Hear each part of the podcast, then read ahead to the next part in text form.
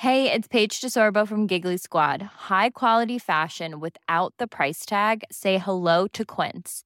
I'm snagging high-end essentials like cozy cashmere sweaters, sleek leather jackets, fine jewelry, and so much more. With Quince being 50 to 80% less than similar brands. And they partner with factories that prioritize safe, ethical, and responsible manufacturing. I love that. Luxury quality within reach. Go to quince.com slash style to get free shipping and 365 day returns on your next order. Quince.com slash style.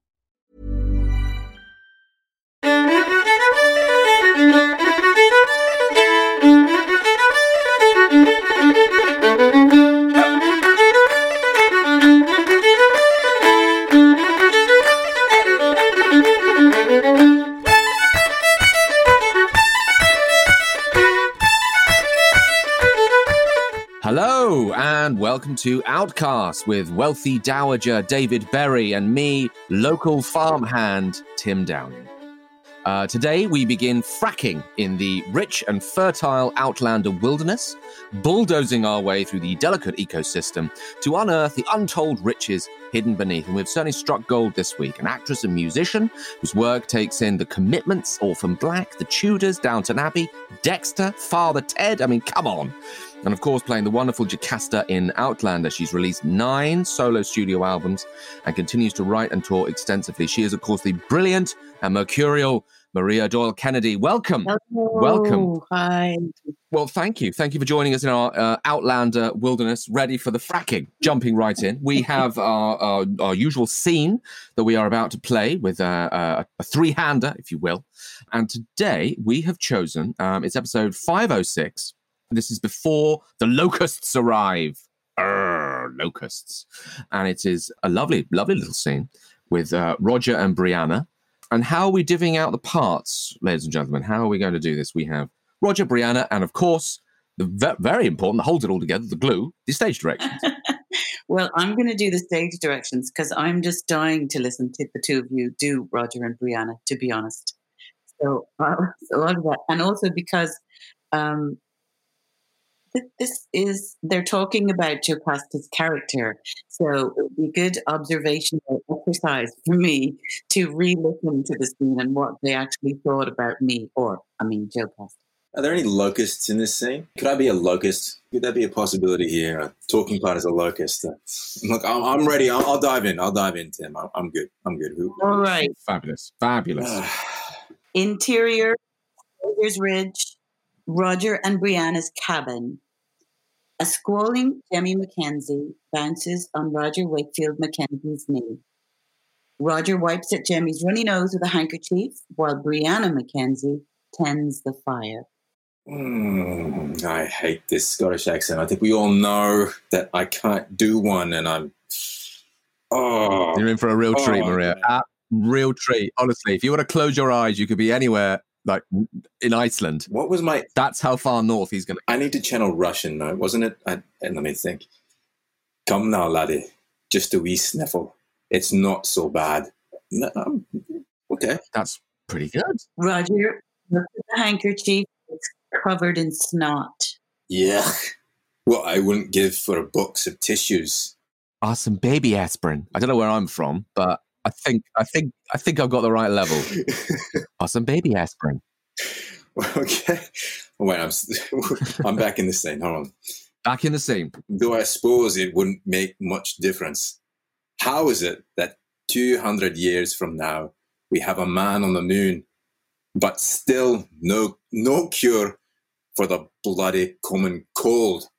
You could have gone to the wedding, you know? I can handle a kid with a cold. I know, but I wanted to help. Jocasta insulted you at our wedding. So you thought you'd insult her by not going to hers? I'm sorry, Tim. This is what happened. This, This if we were doing this stuff. as a don't know what- scene, There's nothing funny. I think I might break. You're being re- very respectful of my accent, but um, something about what you're saying is just setting me off here. I don't know what it is. I've got no idea. I, this is this is good stuff. I've given it both barrels. Can you give me that feed line again, Yes. Here we go. please? Jocasta insulted you at our wedding. So you thought you'd insult her by not going to hers? Well, Two birds with one stone. Brianna notices Adso toying with something. Adso's brought us a gift. She picks it up, examining it. It's a dead locust. She jokes. Just what I always wanted. Suddenly, a thwack. Roger crosses to the window. A locust is crawling on the glass. He looks down and sees two more locusts crawling on the floor of the porch. A foreboding pall falls over him. Uh, now, Tim, I, I know you're going to be with me on this. I, I detected a little bit of like Southern Belle in what you just did. And I was wondering if we could take this in a different direction here. Just go with me on it. I didn't think it's a gift from Adso, and I hope it's not a gift from the gods. I like it. Yeah. Bit of Tennessee Williams. I don't even think you can see the join. That's how much I liked it. From being Irish, but no, from being sort of Scottish Russian to New Orleans. I I liked it. I thought it was I thought it was good. I'm somewhere somewhere in Tennessee Williams. I'm, I'm Brick. I'm I don't know. I'm, I'm Big Daddy. Big Daddy. Is that the end of the scene? Are Definitely. we done? That's the end of the scene. That is the end of the scene, and that's where it all. I was just gearing up for a Tennessee Williams kind of I melodrama. know. I know. I mean, you're more. We are more than welcome. I mean, you can carry on. Is there another little bit? No, it cuts. It cuts. It cuts out, and it goes back to Jamie and Claire, uh, and then you appear. Actually, about two or three scenes later, you appear. Now that would be a treat. Goodness me. A gentleman caller. a gentleman caller, quite. But very interesting. Actually, reading that back, of, of, not only do we mention common cold, but then also plagues of locusts. So, interestingly, two worlds combining there uh, 300 years ago. Interesting. And we are now about to suffer the worst recession for 300 years. So, a lot going on in that scene. Oh, So, that's uh, that is very, very exciting. Thanks for pointing that out, Tim. Thanks very much. I thought I'd give everyone a bit of a lift. Uh, I think that's that's always always very important. Uh, Maria, your character within this is very special because obviously she is an unmarried woman yeah. that has a lot of money, which is quite a rarity. And I did a little bit of kind of uh, digging around and having a look around at things, at a few statistics uh, about that period and women in that particular period. And I have two in particular that I think might be vaguely interesting, but I'll hit you with them. The first one is the Mayflower. Now, obviously, everyone talks about the Mayflower and how wonderful and all that, and the bringing the uh, the pilgrims and everything. But statistically, on board there was 102 people that sailed from Plymouth, from um, Portsmouth. 18 married women, seven unmarried women traveling with parents, and three young unmarried women and a girl. And then there were 73 men. Three fourths of the women died in the first few months, while the men were building houses, drinking fresh water. The women were confined to still to the ship. So by the time of the first Thanksgiving, there was only four women left. Wow. Isn't that extraordinary? I never heard that before. That's never kind of part of the talk about the Mayflower. Anyway, that was obviously about 100 years before this. But then it comes on to, uh, and this feeds into your character, is married women and single women at this period. And during this particular period uh, in the 1700s, you could vote if you were a single woman. And there was only in America in, in the 1700, mid 1700s, early 1800s, there was only one registered woman voter Mm. in the whole country. Mhm. And then it changed during the uh, in 18 something, where that vote was then taken away. Um, but if you're a single woman and a free black slave, you could vote. But if you were a married woman, you couldn't vote because you were seen as property. And so therefore your husband would vote instead. Yes, and I, I think that there were. I think that that was not a federal law either, Tim. I think it was different Mm. state to state. Um, I'm Very much, yeah, very much. certainly one of the things I thought about a lot for Jocasta because, um, well, if you're thinking about who you're going to be or who you're going to pretend to be, you want to find some reason why they are that way. And um, I mean, I I think she's amazing. I'm absolutely mad about her, but um, she's fairly she's fairly hardcore. Like she's you know she's Yeah. sometimes kind and practical and resourceful, but she's also like she's deeply manipulative as well. And um, she's very astute. She plays people off against each other all the time. But I really began to think about the time and how she would have survived as a woman there uh, once her husband had passed. Um, and she really had to be, you know, really, really on her toes, re- way ahead of everybody else in order not to have her plantation and wealth and title taken from her. So um, it gave me a lot of uh, it gave me a lot of encouragement, I suppose, about um, really playing her, you know, fairly hard. That she she's endured a lot to get there. First of all, we know she left Scotland and she lost all of her children um, along the way, and then she she gets there with with Hector, and then he goes too. Um, so she, she, yeah, it explained a lot to me about how um, how resourceful and um, what there's some word I'm looking for to describe but her behavior, but I can't think what it is now. But uh, imagine imagine being her and just uh, thinking that at any moment, it, you know, a, a, foot wrong, and your neighbors or the local um, Lieutenant Wolff or or they'll they'll be in and they'll have it, and you'll be out of there. I was thinking the word might, might be Machiavellian or maybe even um, you know, you, you thought this whole kind of thing came out of nothing, this whole Tennessee Williams uh, reference that I, I, was pulling out of nowhere. But uh, she, she is a, she lives in the South. And um, much like Liz Taylor, maybe, um, she's had many husbands as well, hasn't she? yes, she has. There we go. She likes a good engagement ring. Yeah. there we go. Look, I'm not entirely bringing stuff just out of thin air, although I could possibly be doing that. But she does have, have an element of that complicated Southern woman, and, and just the fact she, I don't know, um, she has uh, has to be so independent, and also doesn't seem to be want to be dependent on a man. Absolutely, and she, I mean, you know, we know that she had three husbands, and and is, uh, you know, chatting to a fourth in in season five and um, she seems to utterly have chosen, made those moves uh, purely for survival. She put survival above everything else. And I suppose that she gave up so much to get there. She gave up, as we've said, her children and her life in Scotland and her her heritage, everything she knew, the land she was from, all of the rest of her family. So I suppose she will do anything to make that um, be worthwhile. And survival is the only way to prove that, I suppose. To survive is is everything for her. To have River Run, to have her her status in the local community, and the power that she does have from her her um, you know her sawmills and her indigo and all of that all of that stuff that she the wealth that she's created.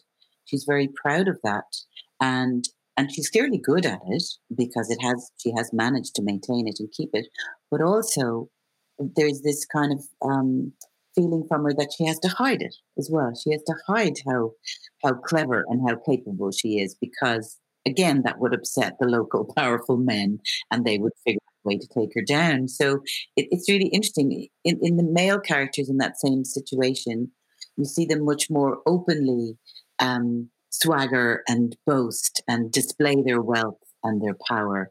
And as a woman, she can't do that. So it's this constant conflict of she has control and leverage, but she has to, you know, be sneaky and inventive and creative about it as opposed to open. Yeah, women through history have had to do that. If we think back to some really great women roles that are in the um, dramatic literature, I think one comes to mind is, is Lady Macbeth, who can't really um, do what she wants, but uses almost Macbeth as her um, instrument. She has to be very, she's really the one who's coming up with all the schemes behind the, uh, Macbeth, and he's the man of action. Um, and yet, the way that we judge her is so different to the way that we judge Macbeth. Macbeth is the hero, um, and yet Lady Macbeth is seen as the uh, the villain of the piece. And I don't think that that's really justified. Totally. I, I mean, but I think, I mean, I think that's isn't that, isn't that the way of the world? Don't we judge women and men differently anyway on their behavior? If we think even now, you know, in our in our political world, the the fate of women and men is is so different. I, in in a in a much smaller way, but I I mean I do always find when I'm being interviewed um, that people ask me about how I manage to um, juggle my uh, parenting and my work. And they never ask my husband that. Um, uh, and, you know, there's a, there's a constant difference, but I mean, it's up to us to change that. I mean, it, it's really about fairness for me. It's about equality of, of opportunity. And, uh, and, and I think once we recognize that it isn't there for everybody, then we can go about um, dismantling the way things are done or changing it or making things more fair. Yeah, more diverse, more fair, more uh, more pathways into things for people. Yeah, and dismantling those power structures, absolutely. I imagine that's one of the things that playing the character, you definitely had to be very um, cognizant of. In many ways, we, we have changed a lot, but also haven't changed at all. Well, there's a way to go in, in all of our yeah in all of our in all of our eh, eh, worlds in in acting and in the real world you know and everywhere we are there's um there's inequality and there's things that we can do about it. And even just small constant changes and awareness do you know move things forward. The things have changed so much in the last 20 years in ireland. It would you know it would just make you feel encouraged and it would make you feel that um that your vote matters.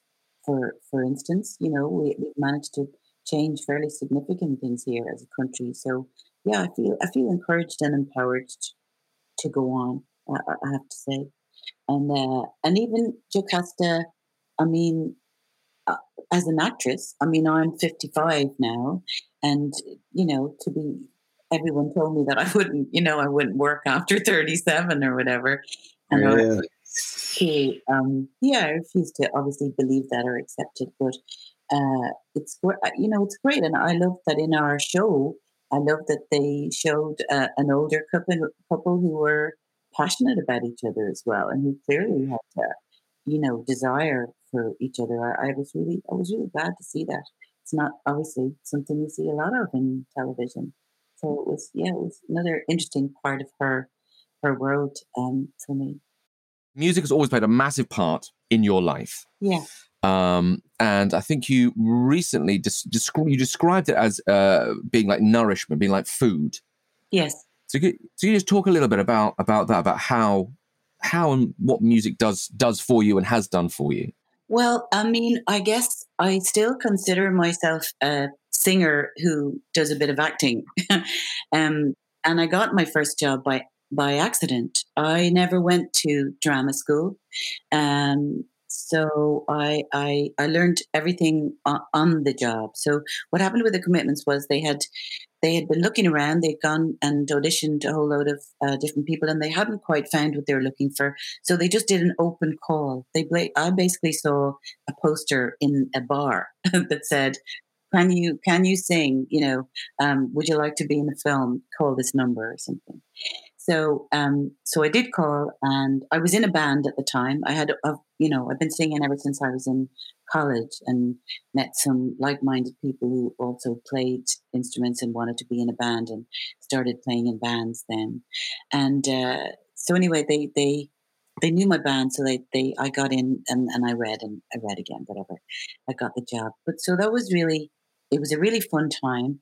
I made some great friends, but I kind of thought that was a one-off experience, I sort of said, well, I I could do that because I know what it's like being in a band. So I know this I know what this this action means. I know what the story means. I know how to tell it. And it wasn't quite my accent, but it was very close. So I, I didn't really think I would do any more acting. And then um, I went to visit someone on a set about a year later and kind of missed, realized how much I missed that whole connection. So then I said, oh, I'll try and do some more. But in the meantime, singing all the time, writing songs. We've been running a record label, our own record label now for I think 20 years. And before that, we were signed to other ones. But it's, um, I mean, I, I wouldn't spend a day without singing or singing, trying to write a song or singing somebody else's song or listening to music. I do feel it's like food. And, and I don't, it's the safest place I can ever be is singing really because I don't think. I'm just there and I don't worry and I don't, yeah, I don't worry. And I, as a person, have a tendency to sometimes maybe think too much or overanalyze things or, or project what if, what if and I don't do that when I'm singing. And and I, I, I so I just it's I'm I'm calm and I I feel connected to the world also. And the, it's the thing about a, lo- a live gig is um, for two hours or something, you just really feel the strength of human connection that you're all plugged into the same thing and you, and you're just communing that's well it isn't without words because there are the words of the music but you're just all understanding something on a deeper level than is kind of instruction and re- receiving. And, and, it's just very it just get uh, it's just fantastic and the the music as well that like choral music i'm not in a choir but i i went to Tallinn um, last year to the song festival there because i'd heard about it. 30,000 people sing in choirs together at the audience it was the most moving thing I've ever experienced. It was I cried and cried and cried. It was so it was so beautiful, and um, I think it I think it just has that. I think it has the, that power. I think it can almost do anything. It can cut you. Um, music can make you dance. It can it can calm you. It can incite you. It can give you encouragement. It can you know unite people in some kind of you know, rallying cry. It's, uh, I just, I don't know. I can't, I can't explain how much it, it, it means to, I couldn't imagine a world without music. Your music is, is you know, in terms of, it's quite political. It's, it's quite uh, folksy. It's quite rootsy. Um, I was listening to some of your stuff and it's got quite an Appalachian feel to it, which I adore. It's one of my sort of things that I love is that that type of music. And for some reason, there's something kind of in in me that just connects to it. I mean, is there, is there a specific thing about that style of music that connects with you that makes you go, yeah, that's it's that style? Yeah. Um, that was just one album that we made, Tim, called The Storms Around the Ocean. And the reason that we did that was because we found a cassette of um, Harry Smith made all these recordings in the early 1900s, uh, and he made an anthology of American folk music.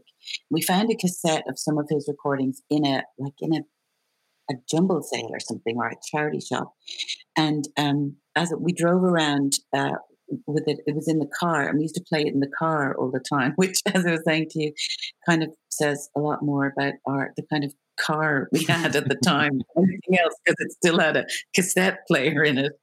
But one of the children really fell in love with these uh, old, old folk songs. And um, so then we decided to, and originally these recordings were from the 1900s, but a lot of the songs were from the 15 and 16 and 1700s. And they had made their way from Ireland and Scotland to America and become sort of part of the Appalachian tradition. So I think in some way we felt by re-recording them, we sort of rearranged them and changed, made them ours somehow. We kind of felt in a way we were bringing some of them home. So it was interesting. But I mean, um, mostly we write our own songs, and they would be a little bit different than that. It's more I, I don't, I never really know what to call our music, but it's more like indie, alt, folk. I don't, don't. Fabulous, and I think I think I heard I think I read somewhere that um, Kieran is a is a is a is like a frenetic writer. Could write an album in like a, a year. Do you are, are you the same, or do you kind of have to wait for the muse to kind of hit you and kind of and then have a ah oh, right yes now this this has to be written now. I think it's probably I don't really play an instrument. I play a little bit of piano enough to work out melodies for myself when I'm doing something, but I don't play an instrument well. And I think that's a big part of it. Like he plays guitar like, you know, like he breathes it's just it's an extension of his of his body you know the guitar so he he can he'll pick it up at any time and just play and and and make new melodies and i'm more um percolating ideas for a long time kind of observe something would happen maybe and i would react to it or i would see something or a person or observe i think i think a lot of all of my work comes from observing things and i but yeah, I suppose a lot of makers of things are like that. I I I think that's as well with acting, as I was saying. I didn't ever go to acting school, so I got a job, and then a little bit later I got another one, and then I just watched everybody like a hawk. I had the the great fortune to work with some great directors early on, like that Alan Parker, John Boorman, and and these fantastic, generous actors. And I think maybe I was lucky as well that I was doing that in Ireland and not somewhere. I mean, I've heard terrible stories about people starting off acting um, in the states where there was much more, much less um, inclusion. Uh, anybody I worked with really was happy to talk and and to share what they knew and and are happy to be observed doing what they knew. It was I don't know. I had I, I was very lucky, I suppose. And that's the same way with writing songs. I just people are so fascinating, aren't they? I mean, you just you know you watch people on a bus how they interact with each other, what they if you happen to be sitting behind them, you know what they might actually be talking about too. But um, it's I don't know. Everybody in their in their their worlds are very often not what you expect. It's it's it's just writing things and acting, I suppose, has become a good lesson in um, suspending your judgment.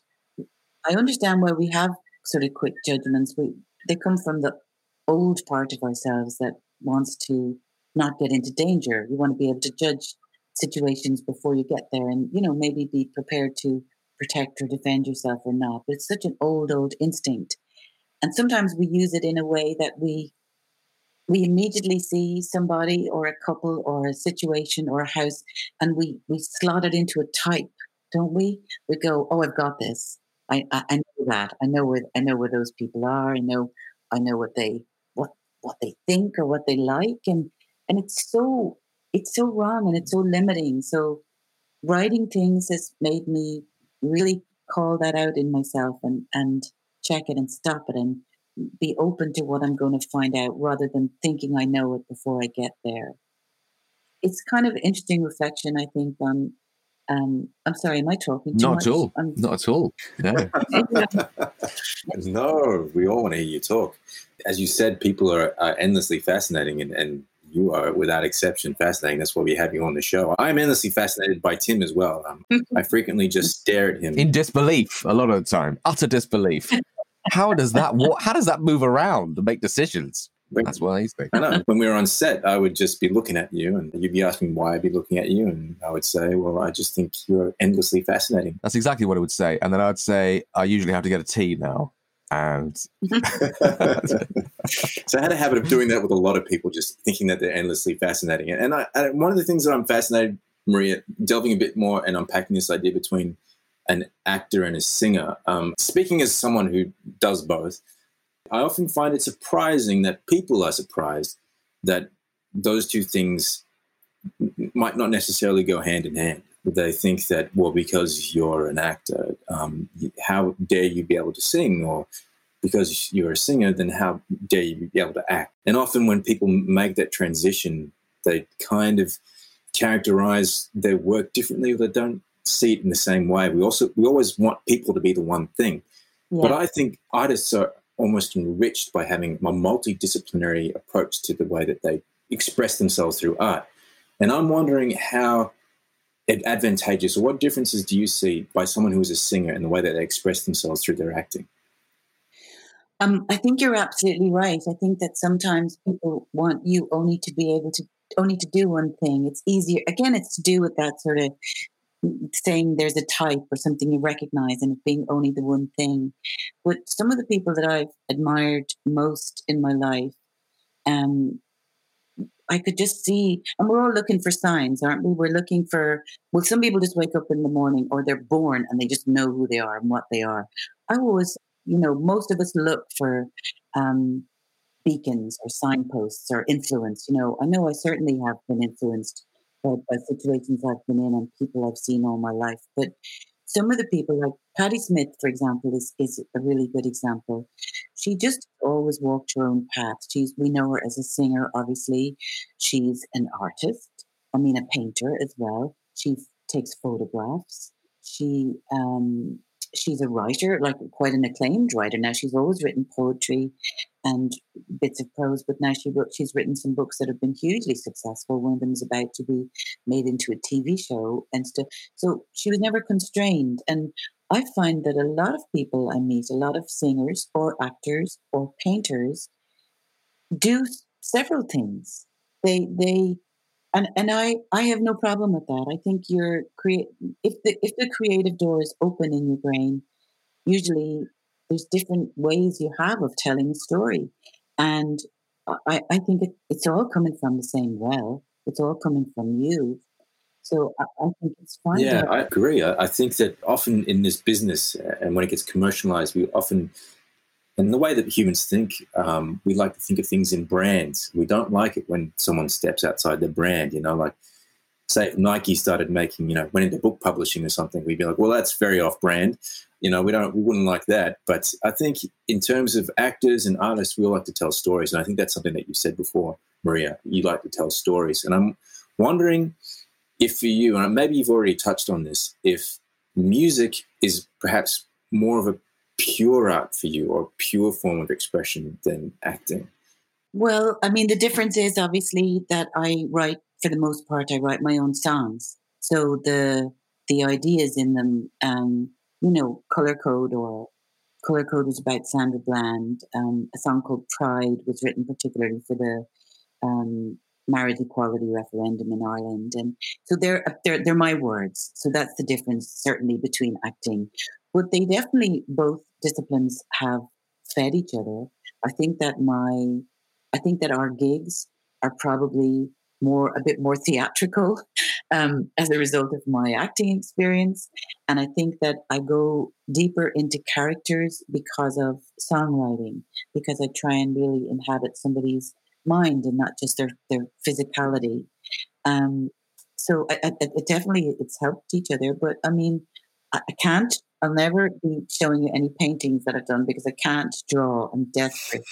But I like to I like to doodle as well, and I sometimes find that that's very freeing of your mind, just scribbling with markers and pencils. And I, I think it all should be open to people. I don't. I I just I've always hated, and I still really the idea of constraint or mm-hmm. limitation or be, and I really abhor the word brand. I, I mm. mean, in terms of people, I certainly I don't see myself as a brand. I, I see myself as I hope that I'm going to have some kind of holistic, you know, experience. I want to.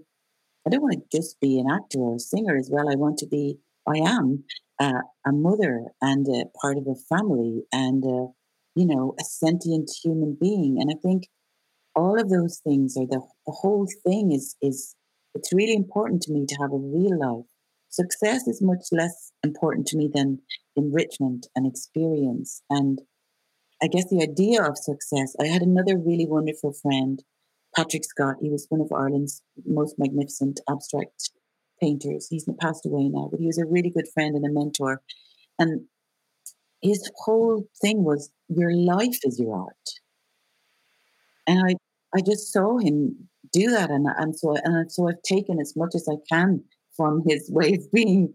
Like having dinner with your friends is part of your art. You know that's going to feed into your songs or how you perform or how you relate to people or how gracious you are or not or how self-conscious you are or not. And of course, all of those things change at different times, but that's it. It's all it's all part of you. It's all part of the person, and and I'm fine with that. I I I, I really am okay with that. I'm going to do my best at whatever I'm doing at that particular time. Just touching on this idea about identity and branding, and, and we all three, all of us, have been part of this show, Outlander. And what I find fascinating, particularly with you, Maria, is unlike many of us who are part of the show, you are in no way defined by Outlander because you had an amazing career, and, and in some ways you had a very defining career moment with the commitments. And yet, uh, Outlander, as you've discovered, has invariably changes lives in ways that most of us don't really anticipate and sort of becomes you in a way that maybe you don't really recognize. Do you identify with that as well in, in terms of the sometimes overbearance of Outlander on its identity as a view as an artist or how, how you're seen as an artist? Or has that been different from the ways that uh, the multiple other projects that you've done? I mean, it's different in terms of its fan base, isn't it? I don't think I've, I've been involved with something that had such an enormous uh, life and expectation and you know realization before I ever got near it. You know, it's this huge fan base who come from having read the books and are now invested in, in the in the TV series. So that that's something that I hadn't experienced before, and I have to say it's been a positive experience for me. The people have been very welcoming. Um, initially, I think they were a bit skeptical. They um, they did sort of. I, I remember when I got the job initially, a lot of people said, you know, on social media said hello, you know, welcome to the clan, that sort of thing. And there were a few people who, bit, who said, oh, she's a bit young, I don't think. But then, you know, look, they got to look at me in the wig with no makeup on. They were like, no, she can look like an old crone, no problem. I'll, I'll believe I'll believe that. I'll take it. Um, I think it's slightly different for me, David, than for you, um, because my position in the show, first of all, I look entirely different than I do in real life. Um, with the wig and all of the costuming, and I have a totally different accent. So I don't get confronted as much or recognized as much, I wouldn't, as you would, for example. And also, you know, Ooh, I don't know. I still have a Wigan accent. I'd like to think I'm pretty unrecognizable. but go on. but um, I mean, I think people are in, invested in a lot of the fan base would be invested in in being in love with you and they would not be feeling that way about me so i think in terms of a of a I think what you're talking about is a sort of an impact, maybe, or an identification with that character. Mine is so sort of far away from me that that people would just go, "Oh well, she's probably a really she's probably a really hard old bitch." Maybe they might think that about me. I don't know, but they don't. No, I don't think they don't. Have, yeah. they don't have expectations from me. I don't think. Whereas I think they do with some of the male characters, yours included, and I think there's a lot invested in in falling in love with you. So I think that you probably well, maybe when there's a love element involved, people are a bit more invested in, in your identity. I think I, I do take a little bit of, delight when I open my mouth to fans and they say something like, "Well, wow, you're Australian." I'm like, "Yes, I'm Australian." I, I, I like the fact that I've fooled you into believing that I can be English. I mean, I, I like to fool Tim all the time that I'm English. Um, and he's been giving me a lot of instruction. Tea at every opportunity. Always carry an umbrella. Never arrive at a point. Don't talk about feelings or anything. Don't I'm, do that. I know how to be English. No, don't do that. That's the surefire. It's much that like you can tell. There are certain tells, I think, within sort of cultural tells. Like for instance, you know, you can always tell an American if you sit down for dinner because they will always eat just with a fork and not use a knife. Things like that. Where you kind of go, aha. Right. Yes, I can see you are playing English, but you want to. And the classic tell with an English person is they just won't tell you anything. How are you? Fine. uh, so, so how's your day been? Moderate and that's it. And that's it. And that's enough. Enough emotion has been shown there to be go all right calm down. God, didn't ask me a line I always loved this one line that um, was from the Scarlet Pimpernel that, that um, what was his name? The guy that was in um, Nell and I uh, Richard. Come on. Richard E. Grant? Yes Richard E. Grant played the Scarlet Pimpernel and I just thought it was just so pimping the way he said. Pimpin is not a word that usually associate with the, the English, but he was the Scarlet Pimpernel after all. Where he was asked, How are you? And he said, Tolerably well. And I was like, Wow, tolerably well. Who says that? Yeah. The Scarlet Pimpernel. That's pimping. Yeah, it's we do have um, we do have national reputations to maintain, all of us, don't we? and in some ways, I certainly um, I certainly adhere to mine in some ways, but but yeah, again, there's more to us than that. but it's fun. To, it's fun to play them up, and it is a good testament to your. I, I think you should be proud of that. I think it's a great testament to your acting that people just go, "Wow, that's a totally different." person that I had in my mind. And again, of course, I think things like that, and uh, you know, costuming, a, um, a wig, uh, an accent for sure, helps separate you from the character for yourself. I find it very helpful to suddenly not be me, to suddenly get all that stuff on and that voice on, and go, oh, now I'm her, you know. Well, in case anyone has ever wondered why Tim grows a mustache, we know the, the whole psychology behind that, don't we, Tim? It's my it's my cunning disguise uh, because I just otherwise I just otherwise I just get mobbed, Maria, everywhere I go. I just please just leave. I'm just, I'm trying to just get a shop in That's all I'm trying to do. I'm trying to buy bleach. Please let me be. Let me be. But there is something so, I think all actors have this, is there's something so incredibly freeing about being hiding within a character or being able to play yeah. out a, a, a, some someone else, um, which is for me the one of the absolute joys is to be able to kind of find those little kind of shadowy corners of yourself and kind of bring them out and be allowed to bring them out rather than sort of say, oh no no no you don't don't don't do that. That's going back to Englishness again, but you don't show this and you don't do that and you don't show that emotion or that's too much or you know men don't do all these kind of things that society kind of puts on you. Within performing or being creative, you are told to actively do it, which I find the most liberating and, and freeing that you can uh, that one can possibly be. Especially here, I mean, especially if you're playing someone who's a bit bad. Oh, um, you, know, you get to just do terrible things without the real life consequences of your actions. I mean, yay! I mean, there isn't.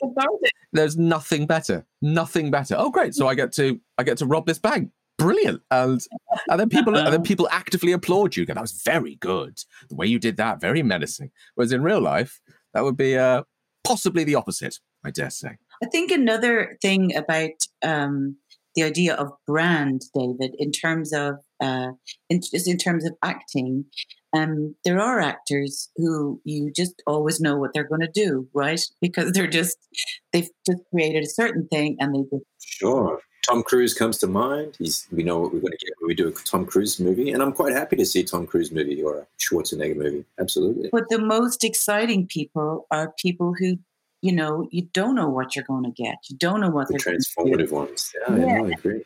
And you're going to totally um, believe them as another person. I mean, they're the most. That's always the most exciting stuff for me to to see. Something I I don't know what it's going to be, but I know I'm going to going to believe every word of it. But, Oh, no, I agree with you. I think that's something that we were told in. I remember in drama school, we had a a, a, a very very harsh teacher, but very good teacher, who defined actors by the transformative actors or non-transformative actors. And so there's a school of thought that I guess based in maybe Stanislavski that you can be transformative. So we're thinking about maybe a Daniel Day Lewis, maybe a Johnny Depp, maybe someone who really disappears as a chameleon. And then non-transformative actors, maybe from the school of Meisner, who really thinks that you really can only be the one person or various iterations of the one thing. Um, but of course, there's this sort of pejorative sense in that if you're not transformative, then you're not really an actor, you're just a personality.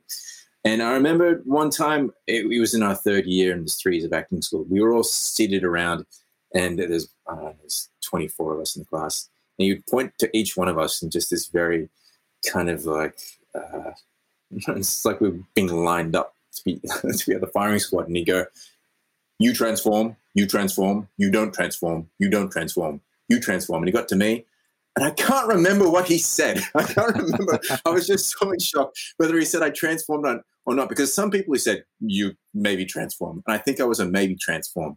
But ever since this day, I've always had it in my mind the true aspiration of an actor should be someone who can transform within your own limitations. And I definitely do feel, Marie, that your Jocasta, in spite of the differences that you say between wig and accent and so forth is something that you've transformed into. And I think that's partly due to the costuming and so forth. But I, I also think it's, it's, definitely testament to the work that you said that you do on the internal life of your character. Um, because the externals are something that you really don't have much control over, but the internal life and the things that really motivate the character are the things that really make you transform. Thank you very much. Nothing to say. I mean, I think a huge part of her, obviously, that informed everything from the get go is that you can't see. So I can't, um, I mean, mostly we've spoken about this before, I know in, in just in hanging out, David, but I mean, mostly we, we give our cues and we get our cues from people with our eyes. And I mean, I had obviously kind of thought about it before I, I, you know, showed up to do my first scene, and I practiced walking around and trying to navigate the world without using my sight and all of that kind of stuff. But I didn't really, really understand what I was going to be doing until the very first scene. And I sat down, and it was with um, Sam and uh, Caitriona. And I said, I looked over, and I suddenly went, "Oh, fuck." I am not going to make eye contact with anybody for eight months. I was just, I suddenly was overwhelmed with loneliness. I, I just was, oh, this was a big mistake. I'm not going to be, I'm not going to be, I'm not going to be happy. I'm not going to be able to do this. But of course, I just figured out then what to do about sort of um, defocusing my eyes a little bit and where to slightly get my gaze, you know, slightly pitch my gaze and stuff. And then, of course, I don't have to do it between takes. I'm not a method person. I'm, you know, I'm going to be hanging out and talking and looking to you, and then I don't feel lonely when I get to hang out. But it certainly is a big part of her, you know, because it informs the way she moves, the speed at which she moves, and all of those, all of those kind of things. So that was a big, that was a big help as well. So now we're on this topic of transformation. Um, a lot of the things we talk about with acting is um, when actors transform into something that someone could potentially play without having to transform. So what we do admire about actors on sometimes on the on the one hand can sometimes be the very thing that we don't like about them. So for instance, I play a gay man on Outlander, but I'm not gay. And sometimes I do feel a little bit unnerved by that. I don't I feel I lack a sense of authenticity about that. I'm wondering how you feel about playing someone with a disability. Do you feel that is it something that you think about and would you feel more comfortable if the part was someone who actually had a disability? How do you think about that? I I, I did think about it, of course, um, and I think about those things in in a couple of ways. I mean, if I if I hadn't had the opportunity to act beyond who I am, um, you know, things would have been much different for me. Um, like, for example, I got the chance to play Catherine of Aragon, um, who's the Spanish queen. Um, now, I was delighted to get that job and to have the opportunity to do that, but obviously, I had to pretend to have a Spanish accent, and I've had to I pretend to have a Scottish accent with Jocasta, as well as I pretend that my side is. I think that I mean I'm glad I've had that's acting for me, and I'm glad to have those opportunities. Um, and I think, uh, you know, pretending to be gay or pretending to be straight, you know, acting, doing straight, as long as the, as long as the opportunity is there both ways, as long as um, gay actors are allowed to play straight parts, then uh, you know I think that that's that's fine, and it, and, it, and it's an it's an acting skill. You're acting. Um, yeah, it's it's a funny one, isn't it? You want I guess I just wanted to go both ways. I wanted to be equal opportunity. Um, I have a son, for example, who has Down syndrome, and uh, recently there have been some really fantastic um, actors that I've seen who also happen to have Downs, and I think that that's a new kind of opening up of of uh, of our uh, ideas about who can or can't act or who should or shouldn't get a part in the, and that's been really a really positive um, development i think. Did you see the is it the peanut butter falcon? Is that what it was called? This fantastic film? I think it's peanut butter falcon. Yeah anyway sorry i digress but it's a beautiful film with a young down syndrome actor in it um, and Shia LaBeouf. It's it, well worth watching if you haven't seen it. Really good.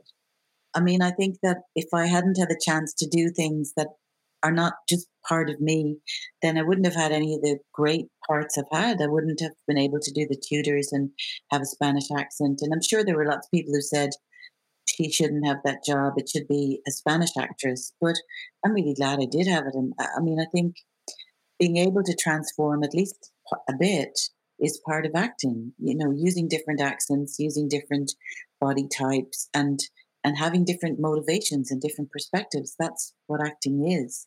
So, but I just would like the opportunity to go both ways. That's what I was kind of saying. I like.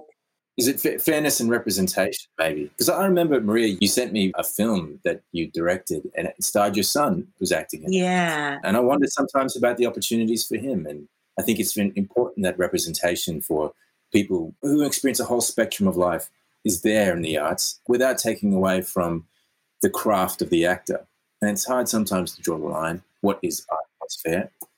But um, I think that we have to sometimes balance both representation and craft. I think we all agree that Laurence Olivier's uh, Othello was probably a bit on the nose now. We, we wouldn't be doing that.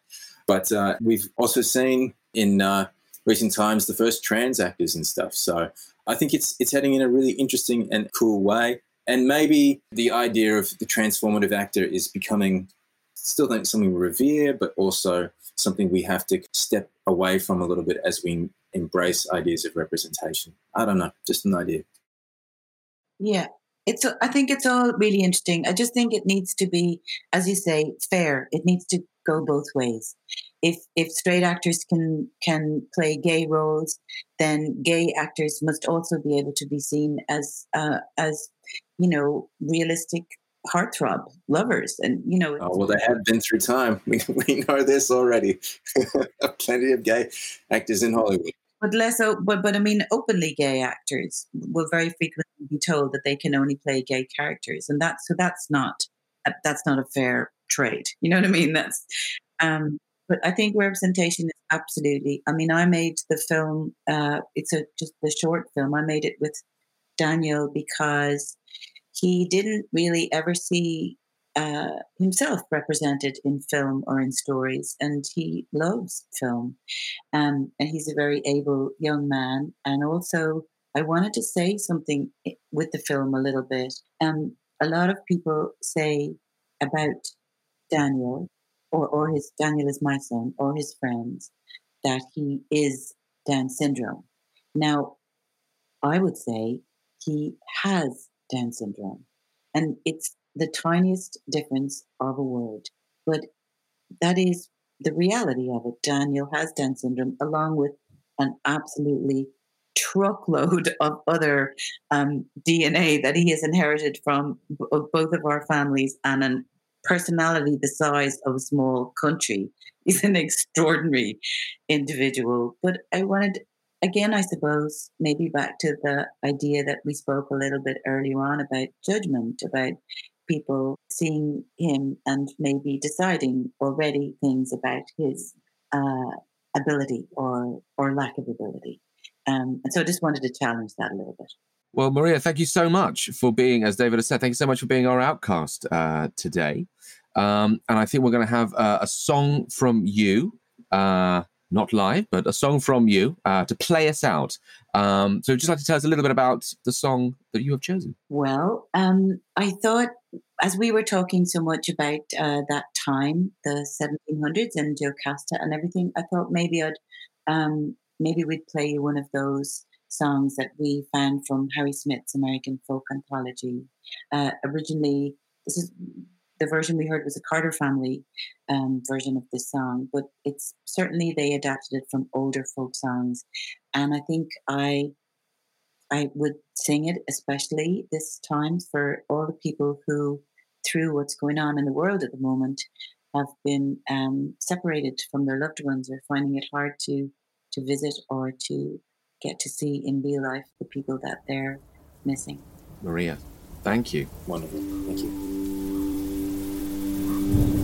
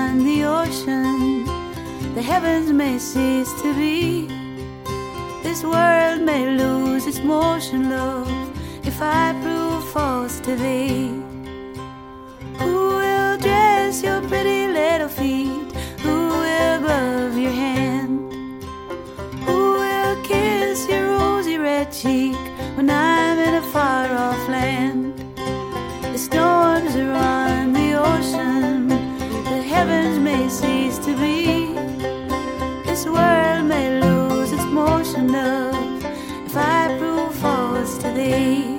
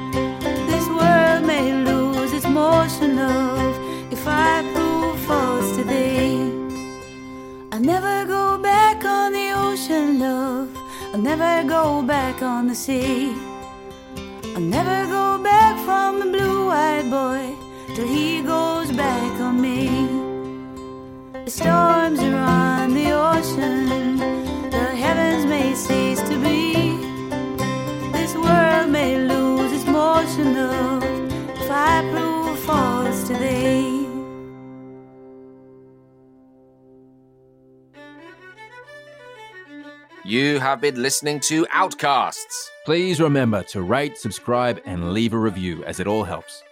Follow us on our Instagram page at outcast.podcast for all the latest updates. Or you can send us an email at outcastspodcastshow at gmail.com. Every week, we should be selecting a question from one of our listeners to ask our guests. The theme music is composed by Kieran Ledwidge.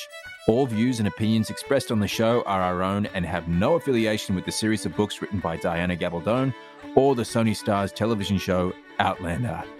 No animals were harmed in the making of this podcast. Although I did have a ham sandwich earlier, so See you next time. see you next time.